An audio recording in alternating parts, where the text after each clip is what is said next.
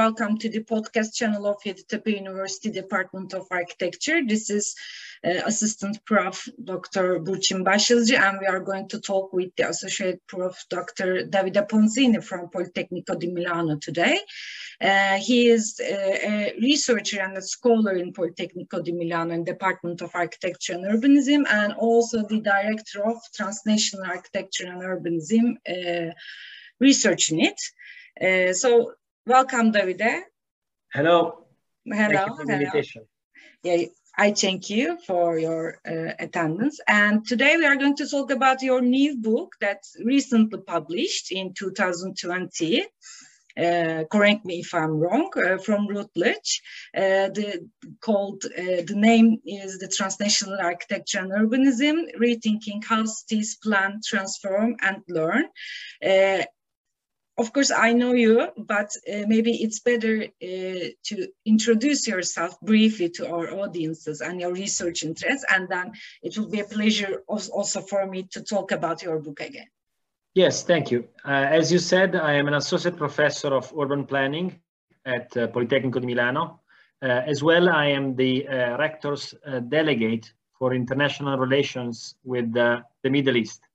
So I am particularly grateful to you for the invitation, uh, not only for the audience, but more generally for uh, the relationship with uh, uh Turkey and, and the Middle East. Uh, I have been working extensively in uh, Europe, United States, and in the Middle East, particularly in the Persian Gulf region.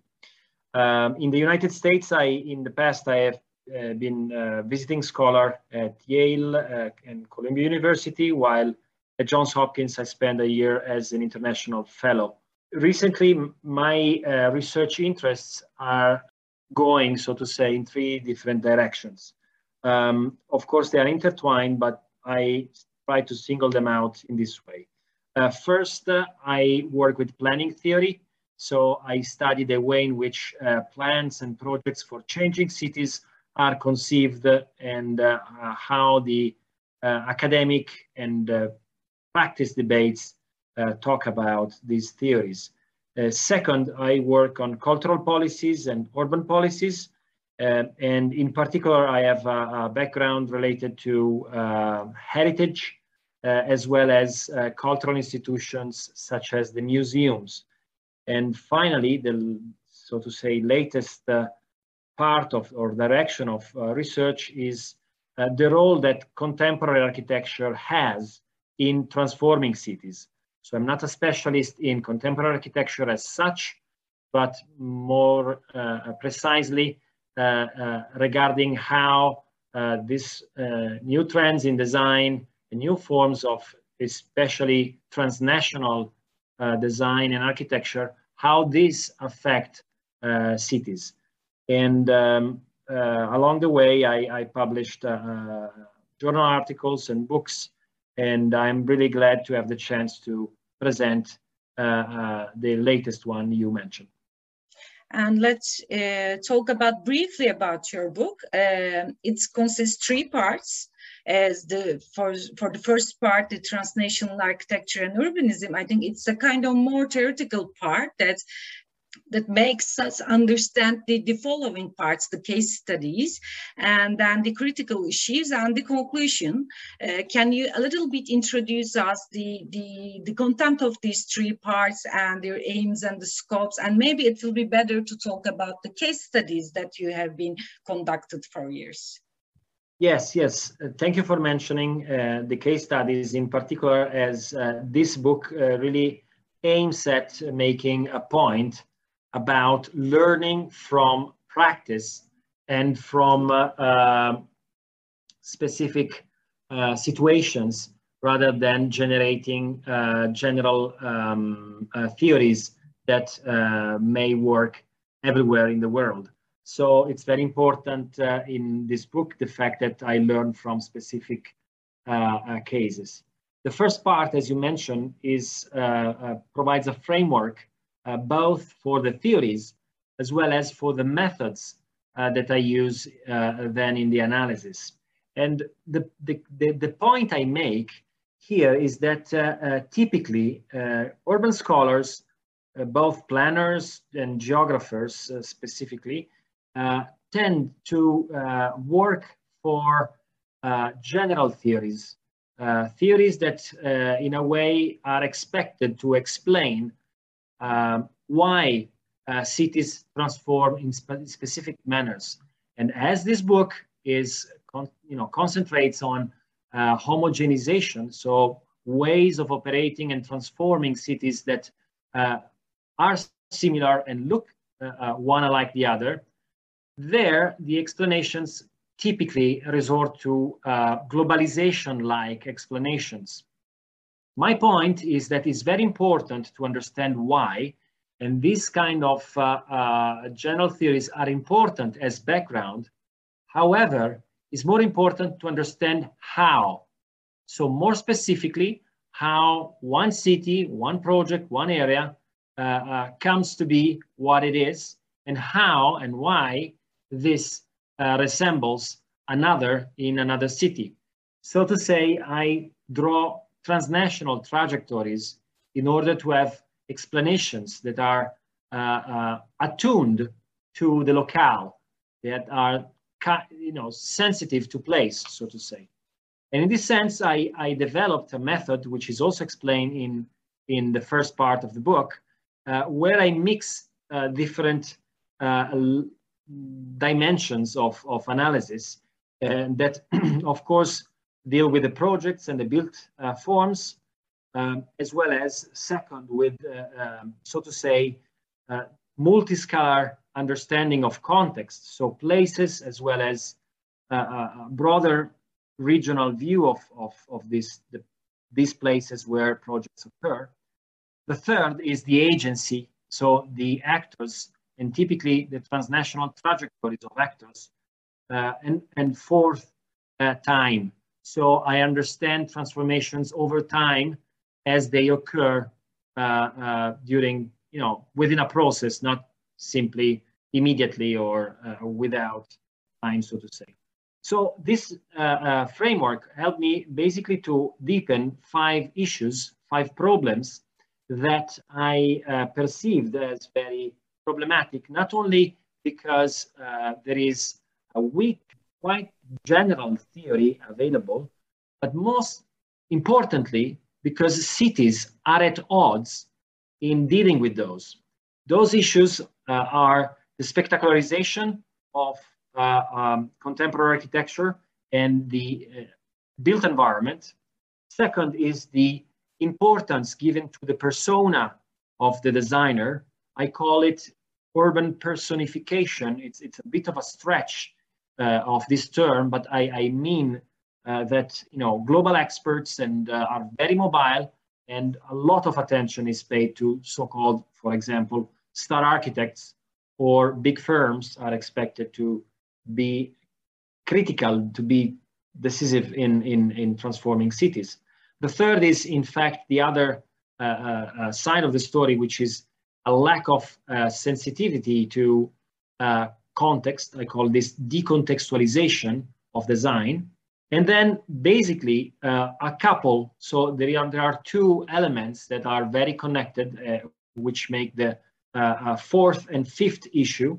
So the circulation of plans and large projects and the transfer, more specific from city A to city B, uh, of uh, buildings and projects of, of those buildings. Finally, the sixth uh, uh issue puts together the previous ones and make uh, the case about homogenization. So how cities, in fact, come to be similar one another, how the uh, skylines and specific iconic areas for example, uh, around museums or the museums themselves, end up being uh, similar one another. And this uh, eventually, uh, in a way, uh, um, helps me making the conclusions. And uh, as I mentioned, the intention uh, in the conclusion is twofold. First, in terms of theory, and second, uh, in terms of practice. So how this understanding of place, this transnational understanding of projects and places can help urban planners, urban designers, urban policymakers, uh, and in fact architects to deal with these problems I outline, not only in theory, but with specific case studies each time. Actually it's it's perfect to uh, to read that unique uh, terminology uh, in your book uh, called the spectacularization the contextualization uh, personification and etc it helps the, the readers to uh, a kind of to improve a kind of new approach while reading cities but the the the case studies especially about the circulation of plans and the transnational mobility of the actors and the plans and the designs in itself are very interesting to understand how new global cities turns them into what. But uh, it would be better to deepen the uh, importance of the globalization in here. I know you do not prefer to use the word of globalization and you expressed it a few minutes ago, but it's always a kind of uh, confusion in the book that so why can we call it as a globalization? Aren't those uh, consequences of the globalizations and etc. So why this this is so important for you? Maybe it will be better to deepen that point for the audience. Yeah, yeah, yeah. No, I, I'm not against the term globalization. I simply uh, uh say that it's used for a very broad uh, umbrella, as a very broad umbrella term. And uh, it covers too many things. And if you use it, it's in fact confusing to your readership because it uh, embraces many dimensions of uh, um, what in a world.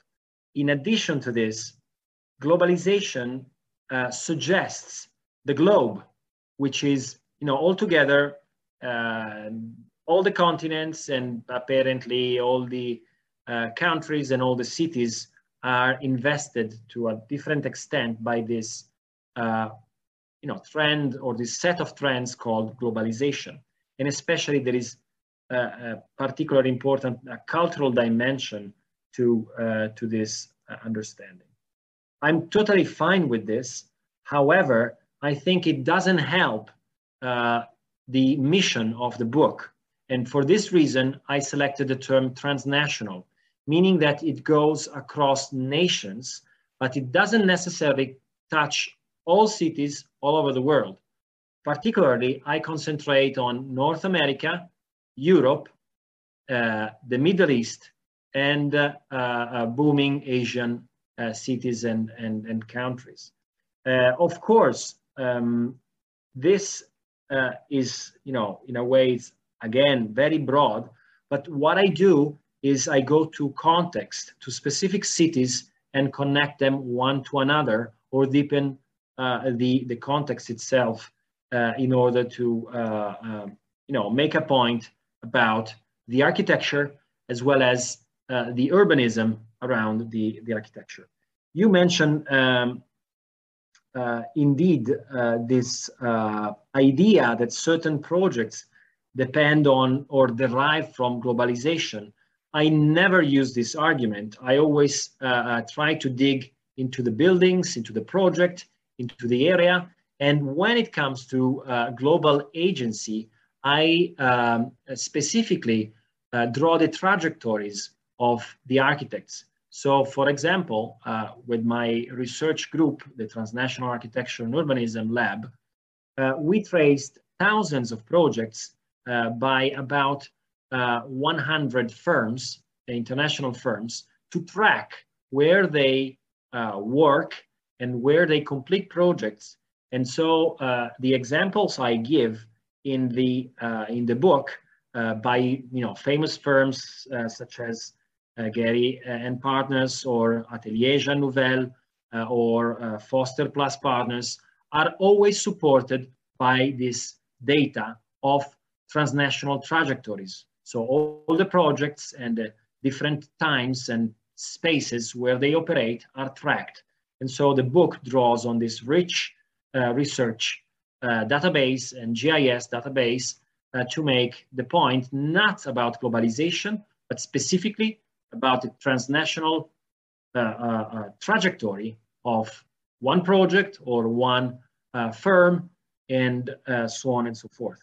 So um, this, I think, is very important, and uh, I don't think it's simply a matter of words, but it's it's the meaning that I attach uh, to uh, transnational as opposed to global.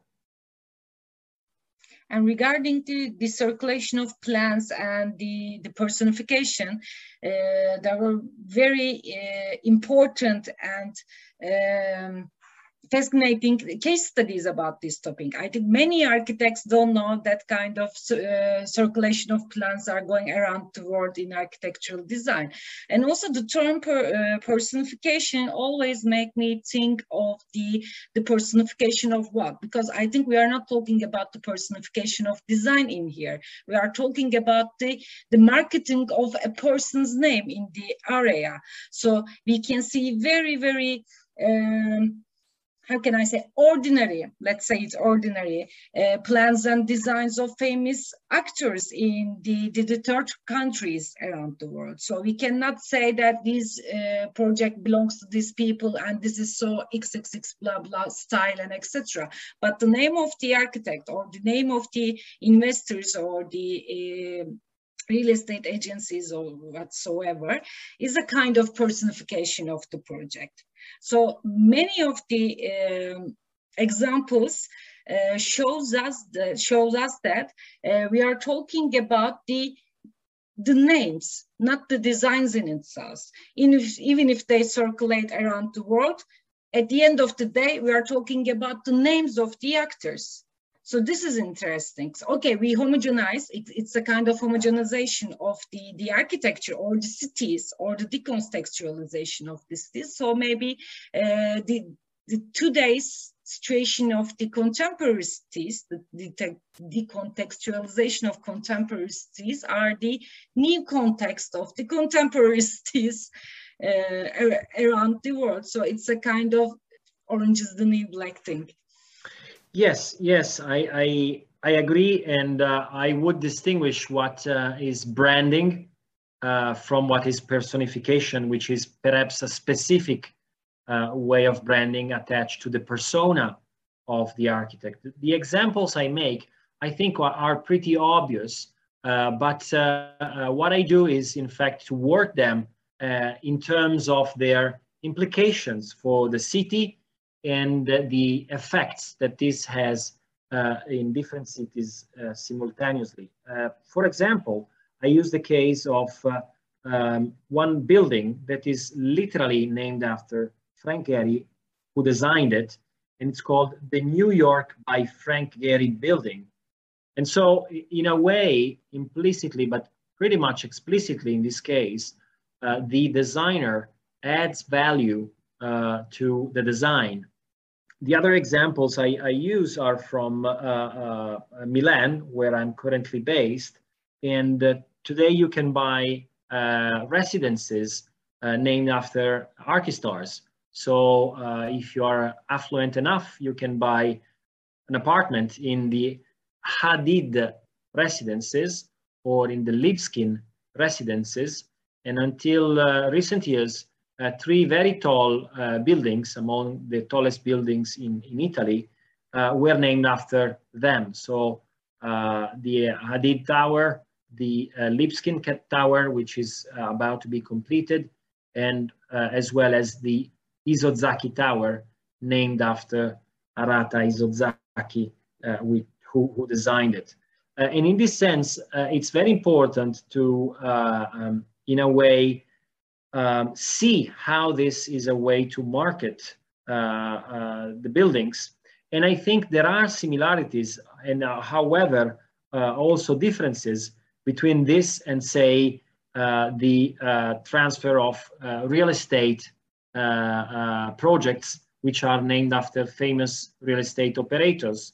and as we both discussed this, the um, Emaar Square of course, originally was inaugurated and exists now in Dubai, where this uh, multinational developer company is based, and you now can visit uh, your own uh, um, uh, Emaar Square in uh, in Istanbul, and more are under construction in the Middle East, in Cairo, for example. And this means that in a way, this way of branding, which is not attached to any person in particular, may have similarities in the way in which um, confidence in expertise as well as added value is attached to the name uh, rather to, to, the project itself and the quality of the project itself, uh, let alone to the relationship between the project and place.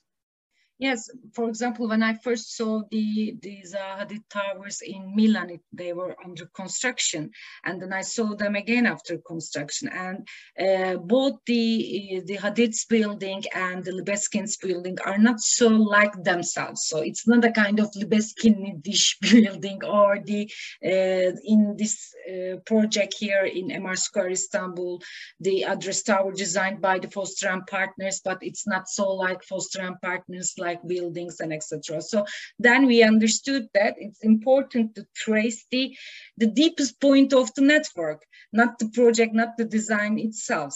And uh, the case studies contains, uh, I think, four continents in your book. It will be better to talk about the methodologies that how you collect those data and what you and your uh, team working and how they are working to collect those data and the the methodology maybe you can briefly uh, introduce that you used for that design. Yes, that, that's, that's uh, thank you. And I think it's, it's uh, can be interesting for an academic audience. Um, however, I, I cut the, the um, methodological uh, chapter very short and I concentrated uh, basically so some, especially on specific uh, methodological problems I had to face as I mentioned, I developed this uh, global or uh, transnational mapping um, and analysis of uh, um, the projects. And uh, I have done that in the long term. So I started uh, tracking projects uh, from year 1990 to basically the second half of the 2010s when I closed the analysis for the book. Uh, which of course uh, took several years, couldn't be updated, so to say, to the last year of, of publication. Um, the point is uh, that um, we basically generated a fairly simple uh, um, database that uh, would run in a GIS uh, software, as well as we performed analysis attached to the data we, we have in order to uh, analyze and understand the trajectories of uh, uh, the firms we considered as transnational. Um, the other aspect is that um, the analysis case by case, uh, uh, so to say, the, the, the, use of case studies, uh, in a way is very consistent to the goal of the book, which is not to generate a general theory, but on the contrary, to um, explain how certain projects occurred in given places as uh, opposed once again to uh, overarching grand explanations that would fit uh, um, many and very different uh, places. Uh, the selection of cases, of course, uh, depended on, you know, quite outstanding and known um, projects as well as my personal path in research. Of course, I uh, have been drawing on the um, experience I have in North America, in Europe, in Middle East, and the limited uh, experience I have, uh, for example, in China. And uh, I use mostly secondary sources uh, for well-known cases such as Singapore. Um, but the composition of uh, case studies uh, derived from uh, previous publications and research and were uh, in a way brought to the same level of depth in the research in order to be published, but of course derived from very different programs and, and research projects. Some of the research I you know I did for the book is uh, now generating further analysis and uh, further cases and also further interaction with other scholars who are uh, typically local to the cases I uh, investigate. And I think, in a way, this is also um, confirming that the book is alive and uh, uh, hopefully will generate more and more uh, research and debate among architects, urban planners, geographers, and policymakers, I, I expect. And finally, actually, I want to talk about the, the one part of the conclusion chapter that uh, you ask and try to answer, not uh, propose. Uh, how can urban planners, designers, and policymakers cope with these issues? I think that's one of the most important part of your book.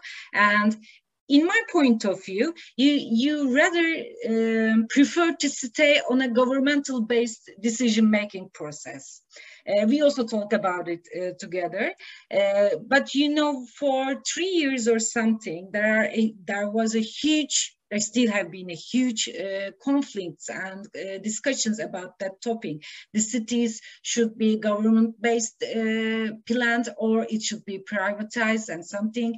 Also Patrick Schumacher based discussions with these topics to that end and etc. What do you think about those? So what's your opinion? How can urban planners, designers and policymakers cope with these issues? So uh, first of all, I want to uh, say that, uh, of course, these are reflections, but they are heavily based on uh, the uh, evidence I collect in the book. So in a way, I try to wrap it up and uh, expand in the direction of further discussion and implication for practice, as I mentioned. Um, one of the starting point is that I am very unhappy and I, I, see the level of the, uh, the capacity of learning of these cities uh, as a problem. So in a way, I uh, try to give direction to ways of making sense, but also how to better learn from what these cities uh, already do and already um, you know, may be capable of learning. And this means that uh, um, the, the whole idea is not to tell uh, urban planners and architects uh, in detail uh, what to do because I one of the point is I, I, make is that there is a great variety of uh, uh, projects and uh, the ways in which those projects interact with context. On the contrary, to generate critical knowledge based on cases and on you know clear evidence, so as hopefully uh, the operators, so to say, are able to uh, learn from uh, a book like this.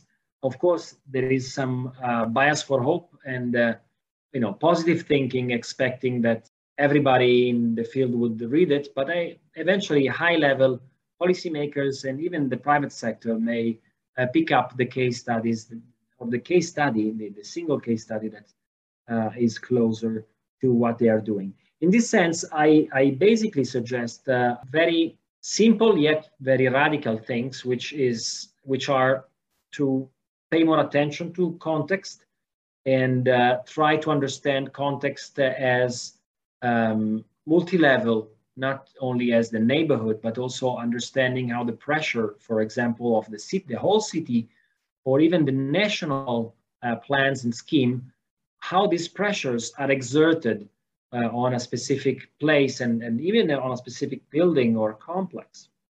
As well as I, I try once again to direct the attention away from general globalization narratives and general explanations and general you know uh, buzzwords as the smart city or it was the creative city and the sustainability and the, the sustainable city, uh, as these narratives, in a way, are very broad and may include projects of radically different uh, qualities. What I, I suggest to concentrate on are the local problems. So the, the issues that they, they, they face locally and uh, to avoid falling into the trap, in fact, of expecting spectacularization uh, or personification to fix the uh, uh, the problems or to expect that there is good chances to transplant a successful uh, project or infrastructure from one city to another without paying attention to uh, a complex understanding of context of what, how place is and how it operates. At the same time, uh, in the conclusions, I also suggest more research uh, and how that can be done, not only for the sake of academic uh, uh, publications and academic circles, but specifically for driving practice in these fields. Thank you, David. I believe that your book is a very contemporary source that reflects the current position of the global cities and the, the urban transformation, actually, in one way. And it's a source that will appeal to different audiences, such as scholars and the policymakers, stakeholders, and the intellectual readers. So thank you very much again for accepting our invitation for this podcast. Um, and hope to see you soon again for these new researches and uh, events in our faculty in Istanbul also. Thank you. I hope to see you soon as well.